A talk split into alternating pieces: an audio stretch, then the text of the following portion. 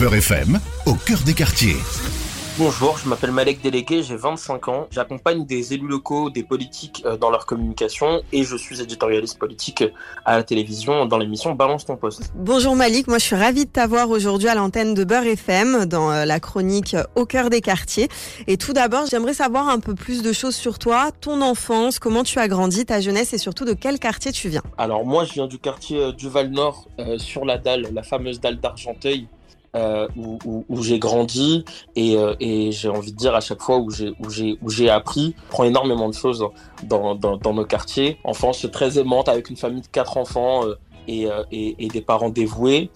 j'ai suivi mon cursus scolaire comme tout le monde ici, sauf que sauf que moi je ne suis pas reparti avec le, le sésame au bout. J'ai pas validé mon baccalauréat, mais mais ça m'a pas empêché de, de, de de, faire ma vie et ce que je voulais après. Euh, comme beaucoup de gens de, de, nos, de, nos, quartiers, en tout cas j'espère. Est-ce que tu dirais que le fait de ne pas avoir eu ton baccalauréat, c'est dû peut-être à un bagage culturel ou du moins à des professeurs qui n'ont pas eu autant d'attention sur peut-être ta personne, je ne sais pas, dû au fait que tu venais de banlieue? Alors ni, l'un ni l'autre. Okay. J'estime que, j'estime que le format euh, scolaire euh, classique euh, convient à beaucoup de gens et c'est très bien, -hmm. mais il convient aussi, euh, il convient pas à d'autres personnes et, et c'est pas pour autant qu'il qu qu faut les jeter à la poubelle. On a des gens énormément, extrêmement ta talentueux dans nos quartiers euh, et pas forcément dans, dans, le domaine du sport ou, ou, ou de la musique, dans plein d'autres de, domaines. Et le souci, c'est que malheureusement, le fait de pas avoir de diplôme euh, peut, peut leur mettre une énorme barrière et les empêcher parce que le système est, est, est fait tel quel actuellement de, de faire ce qu'ils veulent par la suite. Toi aujourd'hui la politique c'est euh, devenu euh, ton moteur, c'est aussi ton métier et ça t'a même emmené euh, chez Cyril Hanouna puisque tu travailles dans l'une de ses plus grandes émissions Balance ton poste. Comment tu en es arrivé là aujourd'hui? Alors la, la, la politique c'est tombé sur moi euh, bah, comme, comme un virus à 15 ans. Franchement, je, je, aujourd'hui j'ai 25 ans, ça va faire 10 ans. Puis piqué clairement et, et j'arrive pas, j'arrive pas à m'en sortir. C'est, c'est, c'est accroché à moi. Mmh. Euh, j'ai, j'ai mené campagne et puis à 18 ans, euh, grâce, euh, grâce à un, un, un, un, ancien député Philippe Pousset que je remercie à chaque fois, j'ai pu euh, en faire mon, mon, métier, que ça c'est devenu mon activité professionnelle. Et au fil des rencontres, notamment grâce à, grâce à un ami en commun. Euh, que je cite à chaque fois parce que je dois le remercier, euh, qui est Malik Bentala. Euh, mm -hmm. J'ai rencontré Cyril et, et, et j'ai envie de dire que ça, ça a plus ou moins matché directement. alors au début sur Touche pas mon poste, puis sur Balance ton poste parce que parce que je parle essentiellement politique et, mmh. euh, et ma foi. Et c'est aujourd'hui une de mes activités et, et je m'y plais énormément.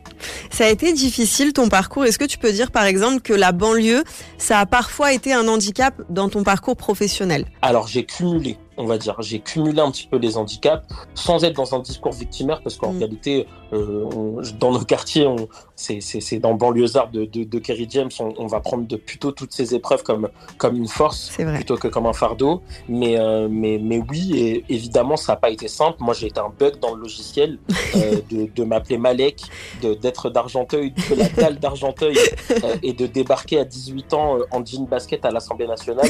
J'ai j'ai été un bug dans le logiciel, un bug dans le système, et, et il faut qu'il y ait plus de bugs dans le système pour que ça devienne la norme et puis qu'on puisse ouvrir la voie euh, à, à, à, nos jeunes de quartier. Je suis totalement d'accord avec toi. Et aujourd'hui, quel regard en fait toi tu portes sur les quartiers populaires? Tu les regardes comment aujourd'hui? Avec beaucoup de positivité ou plutôt de la négativité?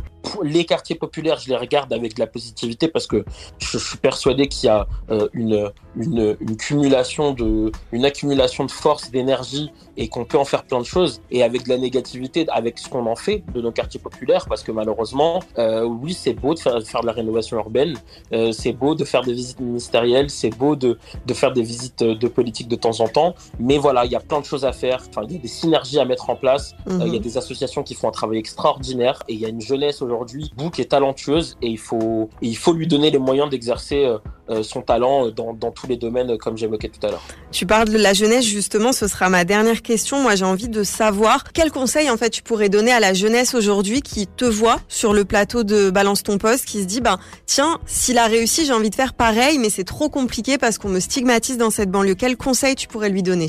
Ta question, elle me touche même un petit peu parce que je suis invité de temps en temps euh, dans mon ancien lycée et en fait, wow. c'est hyper euh, touchant parce que, parce que ça s'est pas forcément bien passé dans ce lycée à la fin. Mm -hmm. et, euh, et, au final, j'y retourne pour, pour parler aux plus jeunes et en plus c'est le, lycée de mon petit frère. Je leur dis d'y croire. Euh, le plus important c'est de c'est d'élargir l'imaginaire. De il n'y a pas de frontières, il n'y a pas de barrières. Il y a des enfin rien n'est impossible et ce n'est pas qu'un slogan.